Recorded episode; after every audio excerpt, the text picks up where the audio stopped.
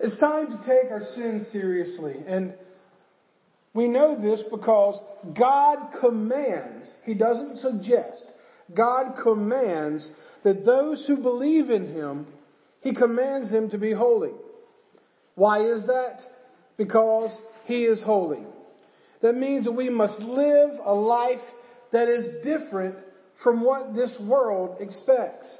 I will go ahead and tell you that if your life as a Christian, you run across no opposition and everybody likes you and respects every one of your political views, then you are not living right because holiness is to be set apart, is to be different than this world. Everybody wants to be liked. Does anybody in here not want to be liked?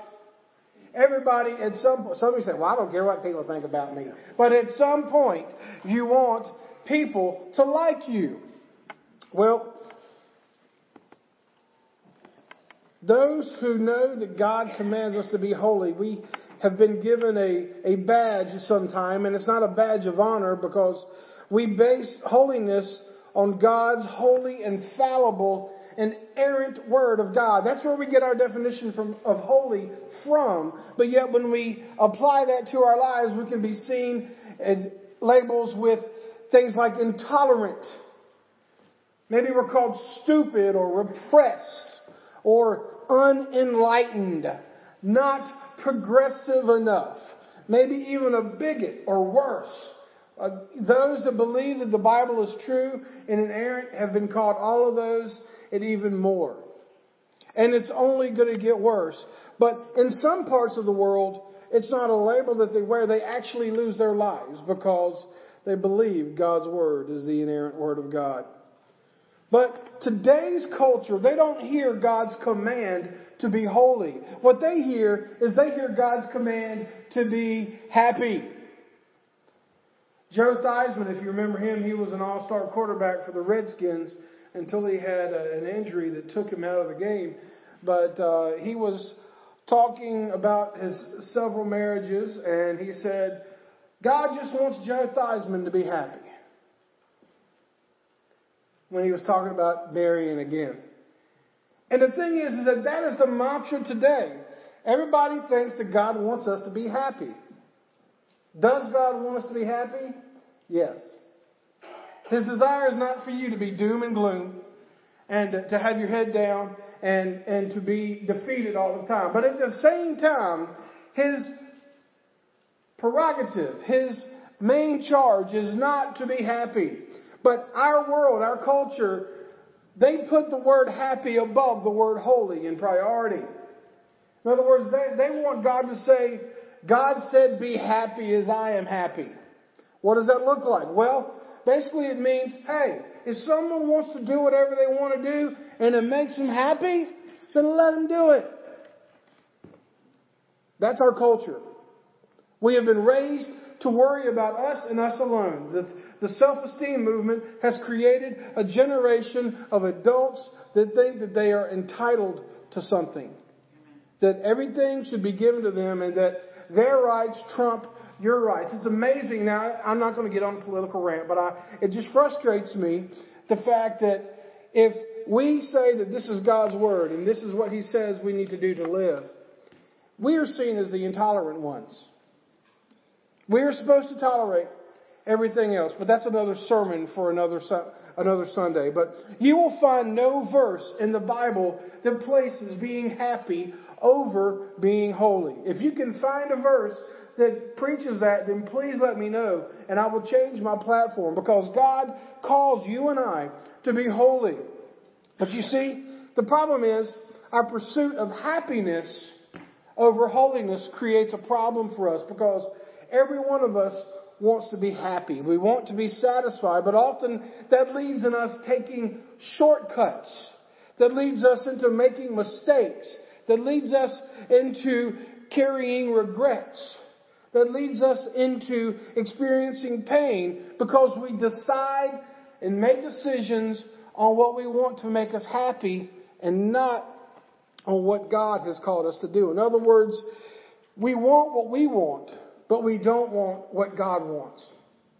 And so the sin of placing our wants for ourselves over the wants of God has for us will lead us to a life that God has not intended. Let me tell you something.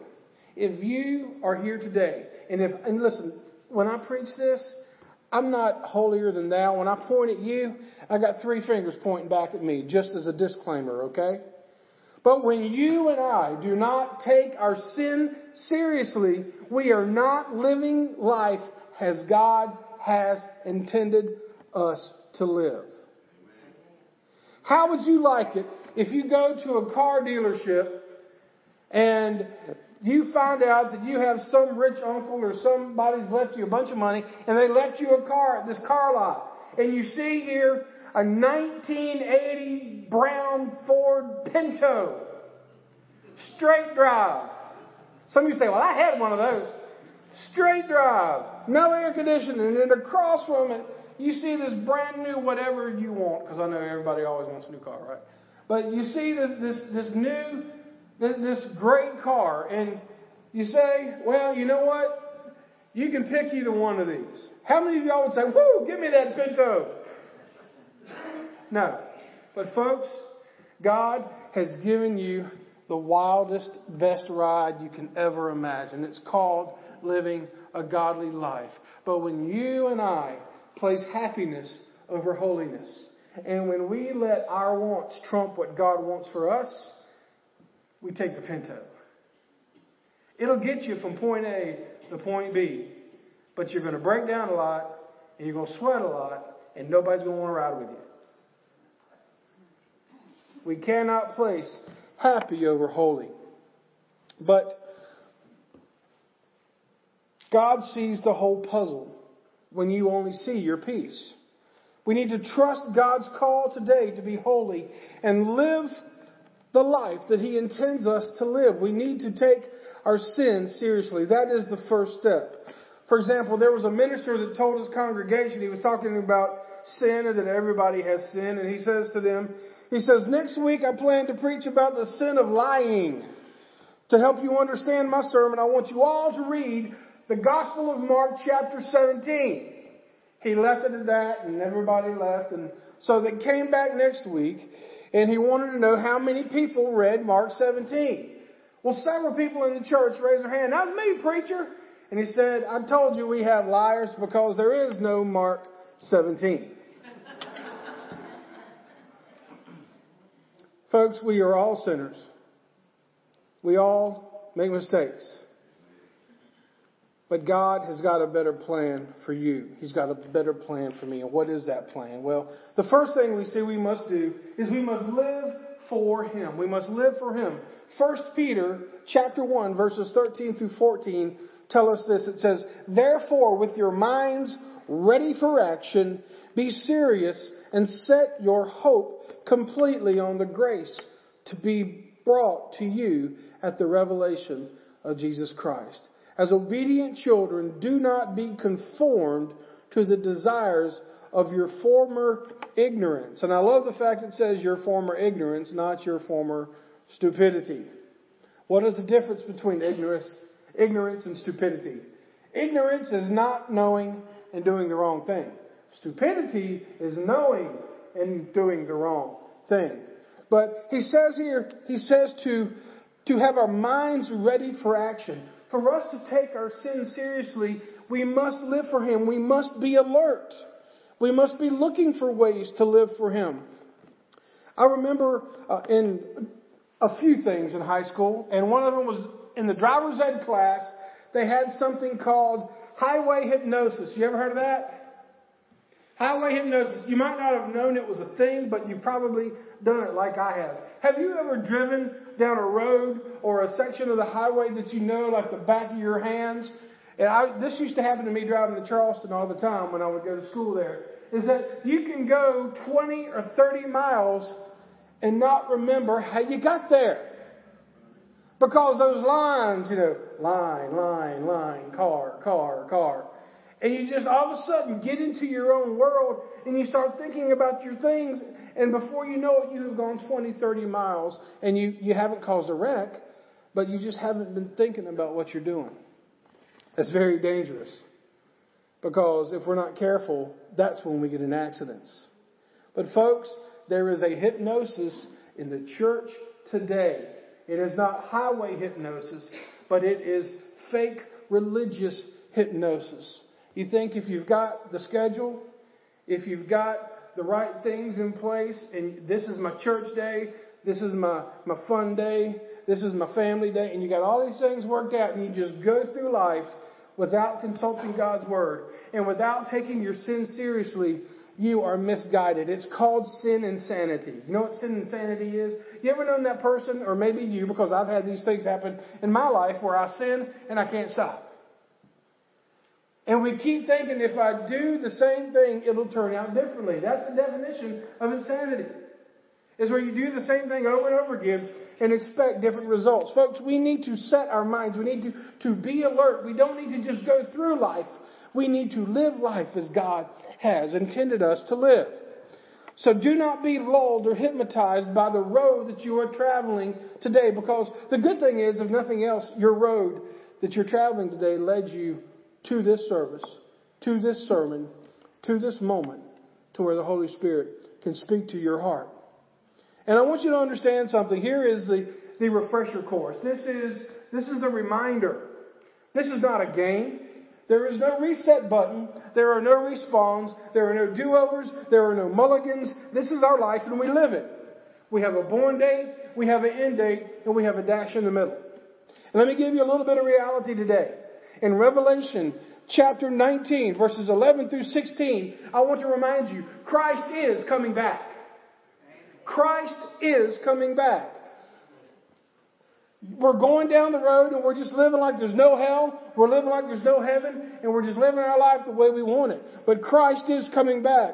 This passage says, Then I saw heaven opened, and there was a white horse. Its rider called Faithful and True, and he judges and makes war in righteousness. His eyes were like a fiery flame, and many crowns were on his head. He had a name written that no one knows except himself. He wore a robe stained with blood, and his name was the Word of God. Does that sound familiar? If you read the book of John in the first chapter, he says, he was the Word, and he was, the Word was with God, and the Word was God. Speaking of Jesus Christ. Folks, this is Jesus Christ returning. And he says in verse 14, the armies in heaven followed him on white horses wearing pure white linen. A sharp sword came from his mouth so that he might strike the nations with it. He will shepherd them with an iron scepter. He will also trample the winepress of the fierce anger of God, the Almighty. And he has the name written on his robe and on his thigh that says, King of Kings and Lord of Lords. He is coming back. This is not a game. This is our lives. It's time for us to be alert and get out of the passenger seat, get into the driver's seat, and realize that when we have sin in our lives, we need to deal with it. We don't need to put it on the back burner because, again, this is not, this is not me being hellfire and brimstone, but I'm telling you this much. When you get a piece of equipment and it needs to be fixed, it says follow the manufacturer's recommendations. If you want to get it fixed right, if you want to get it working right, follow the directions. This is the, the owner's manual. And God is saying, how are you doing right now with your life, living it on your own terms? How are you, how are you feeling by living with sin being your master? If that is you today, you're looking at the wrong book. It's time for us to take our sin seriously because Christians are left with no excuse when disregarding their sin and the sin of others. Let's read in verses 13 through 14 again. It says, Therefore, with your minds ready for action, be serious and set your hope completely on the grace to be brought to you at the revelation of Jesus Christ. As obedient children, do not be conformed to the desires of your former ignorance. Folks, we need to be serious. And when verse 14 says, do not act in a sinful way when you know better, he calls Christians obedient children, doesn't he? He says you are now obedient children. So what does that mean you were before you met Jesus Christ? You were a disobedient child. He says, so, so the, the, the journey from being a disobedient child to being obedient child that is your conversion experience. That is coming to know Jesus Christ. But today, the problem is, listen, I'm sorry, my microphone is getting on my nerves today. But the problem is, when we sin, and I'm talking to Christians now, okay? Sinners, they know they're lost. The lost know they're lost. Okay? The hardest part, the people that are hardest to reach, are the lost that are sitting in churches that are religious and think that they are saved, but they have a form of godliness, but they are denying the power. Folks, if you are in the business of sin management and you can sin and feel like you got away with it, you are on shaky ground, my friend. Because what we see here is that, that we are obedient children this time. It's time for us to, to make a change. But today we dress up our sin to make it look pretty and acceptable with thoughts like, who am I to tell people what is wrong and what is right? If they want to live that way, let them live that way. Or, we live in a free country, let them do whatever it makes you want to feel happy. The grand theologian Sheryl Crow wrote a song that says, if you make it, if you, oh gosh, I had it right on top of my head. If it makes you happy, why are you so sad? If it makes you happy, just do it. That's the theme of our world, but it is not the theme of the church. And I'm not going to go into all the detail, but if you go back and look at Exodus 32, the people of Israel, they were singing that song. If it makes you happy, let's do it. Moses is up on the mountain getting the word of God inscribed to him on tablets, and the folks down there are taking their earrings, their jewelries, their purses, everything they got, and they're putting it into a big pot, and they're melting it out. And the way Aaron explained it to, to, to Moses, Moses came down and he saw these bunch of yahoos worshiping a golden calf. And he goes to his brother Aaron, what's up? What are y'all doing? He says, Moses, you can read the text for yourself. He says, Moses, what's up, man? We just, we were having a party and we threw all of our stuff into a pot and melted it up and poof, here comes a cow. Go figure. Why did the Israelites form a cow and worship it? Because it was something they could do in their own strength, something they could understand, and it did not demand them to be holy because it is a God they created. Folks, there are still golden calves in this world today. When we do not take our sins seriously, I want you to understand something. It is a betrayal to God and a waste of every drop of blood that Jesus shed on the cross for your sins.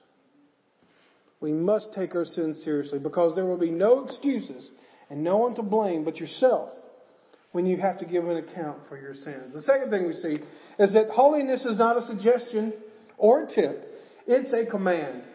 Holiness is not a suggestion or a tip. It is a command. Verses 15 and 16 say it this way. They say, But as the one who called you holy is holy, you are also to be holy in all your conduct. Oh my goodness. You are to be holy on more than just Sunday mornings at 1030. You are to be holy more than just Sunday mornings at 9:30. You are to be more. You are to be holy when you wake up on Monday morning and have to start the week. You are to be holy on Friday night when you're partying it up. You are to be holy. Again, this passage is not for non-Christians. Okay, if you do not know Jesus Christ, you're out of the crosshairs on this part. I mean, you'll never know what God wants from you, and you will never know the benefit of living for God and living life as He intended you to live. But when Peter is talking here, he's talking to the Christians. He's saying, look, you got to be holy because God is holy. And he says, uh, why is it important that God is holy? I'll tell you why. Because God does not demand anything of you. Listen to me. God does not demand anything of you that He hasn't done for Himself. It says, be holy, not because He expects you to measure up to something. He says, you are my child. Be holy because I am holy. And listen, why is God holy? Is because He hates sin. Now, I know when you're growing up, and those of you that have, have raised children, and when we've worked in children's ministry, you teach the children, we don't say hate, because that's a strong word. There is no other word for God to use when it's regarding sin than hate. He hates sin. I don't know about you, but that sin that he hates, why do you think he hates it? Because it's the very sin that drove his son to the cross. It's the very sin that he had to atone for.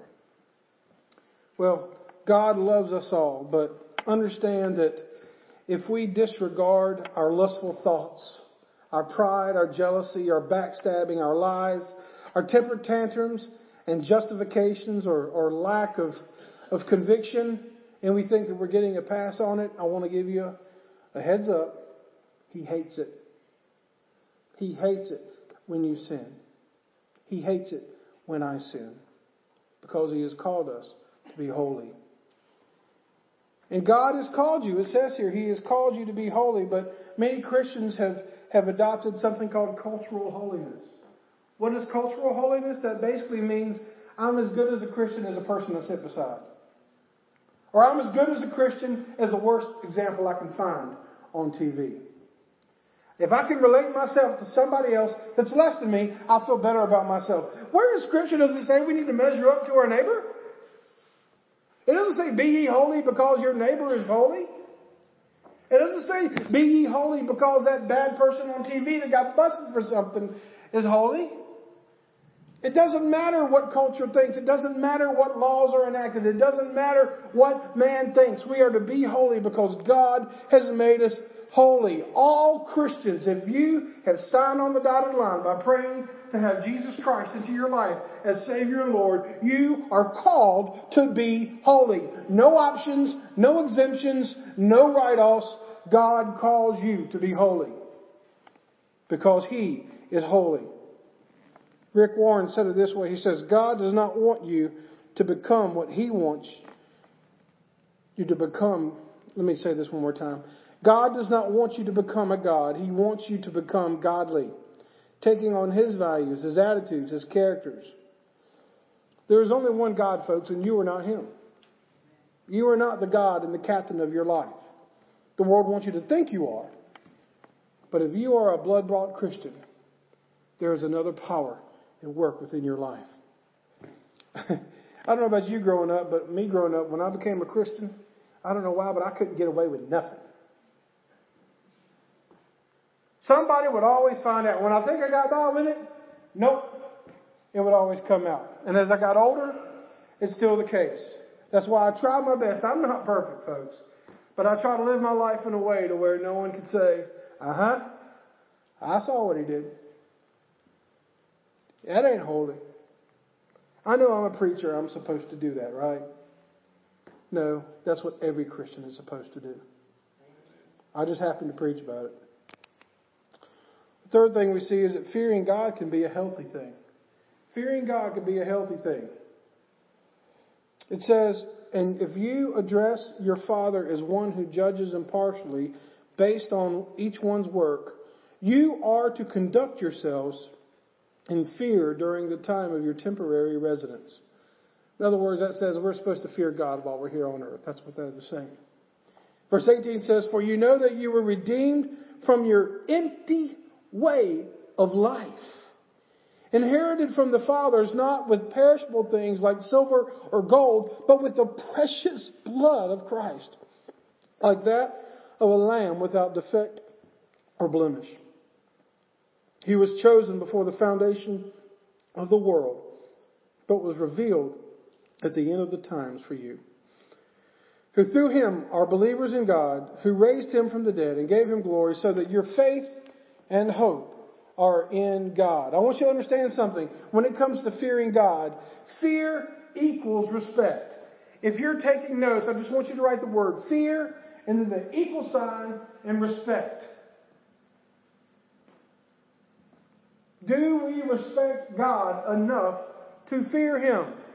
Now, when it says fear, it doesn't mean like what you see in the scary movies of someone coming to get you. Fear means I understand that God has blessed me with parents. And I would never think about bowing up to my father or my mother because I love them and I respect them. Do we respect God enough to follow His command of being holy? Because fear equals respect. But, for example, if someone fear heights, they respect gravity. Someone fears a speeding ticket, they respect the law of the speed limits. Someone fears disappointing a close person to them, maybe a relationship. They have respect for that person. Maybe they fear about sinning against God. Well, then they know that they have a fear of God. But, folks, it is no surprise today's culture has lost its fear of God. Now, listen, I don't want to stick my head in the sand, and, and those of you that have been around much longer than I have, we have had sin in our world since the garden. And the issues that we are facing today in our courts and in social media have always been around. But they were not out in the open because generally our folks feared God and they had a sense of shame. Today, there is no shame. There is no place to hide. And the reason you get frustrated that churches aren't being filled is because people have lost the fear of God. The reason you do not take your sin seriously is because you have lost your fear of God. Because God has become to you and I a means of getting help and feeling better about ourselves. But we have totally passed the torch on His call for us to be holy. We want the benefits, but we don't want the responsibilities. It sounds like our, our culture. But, folks, understand something. When you live a life that God has intended you to live by being holy, it is productive and helpful for you because it says in here, you were redeemed from living an empty life. Folks, let me ask you something. If living for Christ is so bad, and before you became a Christian, the, the things that you were doing, the habits you were doing, the drugs you were taking, the alcohol you were drinking, and the lies you were saying, and the people you were sleeping with, and all these things that you were doing that you were trying to get fulfillment from. If that is so good, why don't you go back to it? Because Jesus says, look, do not be lukewarm. Either live for me or don't live for me. Get off the fence. I'm telling you what, I am not a perfect man, but if living for Christ was not fulfilling and has not made me a better person, why wouldn't I go back to what I used to do? I'll tell you why, because every one of you know in the bottom of your heart that that life of not taking your sins seriously leads to an empty life. There are people that try to drown their problems in alcohol. But folks, your problems swim. I found that out. There are people that try to hide their, their sins and their emptiness in relationships that go from one person to another person. It's an empty life. But the thing is about emptiness, why do we have emptiness? Is because emptiness is a result of the absence of Christ. If you are empty today and you have never accepted Jesus Christ as your Savior and Lord, that hole in your heart will never be filled until you accept Jesus Christ as your Savior and Lord. And for those of you that haven't accepted Jesus Christ and your, as your Savior and Lord, but you still feel empty, it's not His fault. Start taking your sin seriously and start being holy because God is holy. Because God's plan was always for you to be holy. God did not send Jesus to save his chosen people and you and I because the world spun out of control. You understand that, right? He's not like, oh my goodness, the people of Israel have, have forgotten me and, and now the, the Gentiles, those that are not Jews, they're having problems. Oh my goodness, what have I done? I guess, I guess I'll have to send my son. That is not the way God orchestrated that. It was the plan from the very beginning. Nothing is out of control. God is still in control. Before this world was even created, God intended to save you from yourself and your sin and through Jesus Christ. It says in Romans 5 8, I say this verse just about every Sunday, but I love it. It says, But God proves His own love for us that while we were still sinners, Christ died for us. If you're in the middle of sin today, I want you to understand something. You don't have to clean up to take a bath. If you want to know Jesus Christ as your Savior and Lord, you come as you are. Because while you are in your sin, Christ died for you. And then finally, we see that living for sin means this is as good as it gets. If you are living for sin and you are not taking your sin seriously, I want you to know something. This life you're living is as good as it gets. And when it's over, it's going to get a lot worse. There is a hell. There is a penalty for those. God did not create hell to punish people. He created it for Satan and all those who follow him. If you do not take your sin seriously, you are following Satan. And you will follow him to his demise and to a place of eternal separation and torment and fire and pain for eternity. It's a place that churches don't like to talk about, but it is called hell. It is real. Jesus is coming back, and there is a hell. And if you are living for your sin, this is as good as it gets.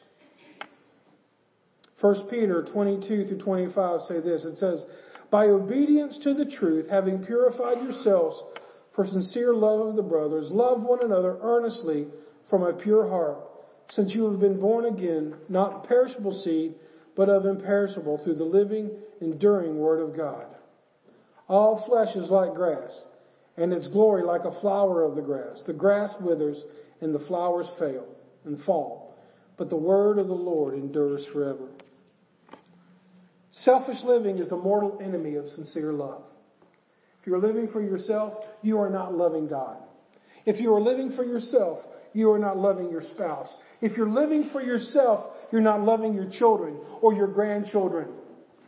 Selfish love is not sincere love. How can we show sincere love today? It's because Christ modeled it for us. Everything and everyone will pass away, but only God's Word will remain. Folks, focusing on yourself results in sin.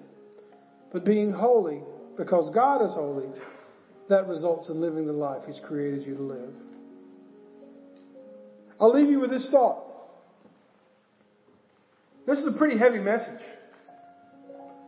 This is a pretty uh, condemning message to you and to me and to everybody. But the beautiful thing about God's command of being holy is He is holy, is He said, you don't have to do it alone. Let me read to you 1 Corinthians chapter 1 verse 30. It says, God has united you, united you with Christ Jesus for our benefit. God made him to be wisdom itself. Christ made us right with God. He made us pure and what? Holy. He made us holy and He freed us from sins. Folks, being holy is only possible through a relationship with Jesus Christ. And just know that you cannot pursue sin and holiness at the same time. They are two different directions, just as north is to south. You will lose fellowship with God if you do not take your sin seriously. So please, today, in an effort to be holy, take your sin seriously. And if God has convicted you of a sin, all you have to do, this is a beautiful thing, Christian. If you are a Christian, all you have to do is pray, God, forgive me. Confess it. And turn from that sin and repent from it, and it'll be remembered no more. If you've never accepted Jesus Christ, you say, I am as messed up as they come, preacher. I will tell you what, the blood of Jesus Christ can forgive you, and all of the sin that you've accumulated will be gone. He will choose to remember it no more. Because when you say, Look at my son, my sin, and what I've done, you know what he's going to look at? He's going to see Jesus in your life.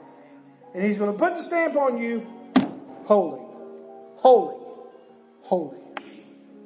Let's pray. God, thank you for this message. Thank you for the fact that you've warned us to take our sin seriously, Lord. And it is my prayer that if there's anyone here today that needs to confess or repent or, or to come to you for the first time, Lord, may they come forward. I will pray with them, and our church will begin discipling them on what it means to be holy.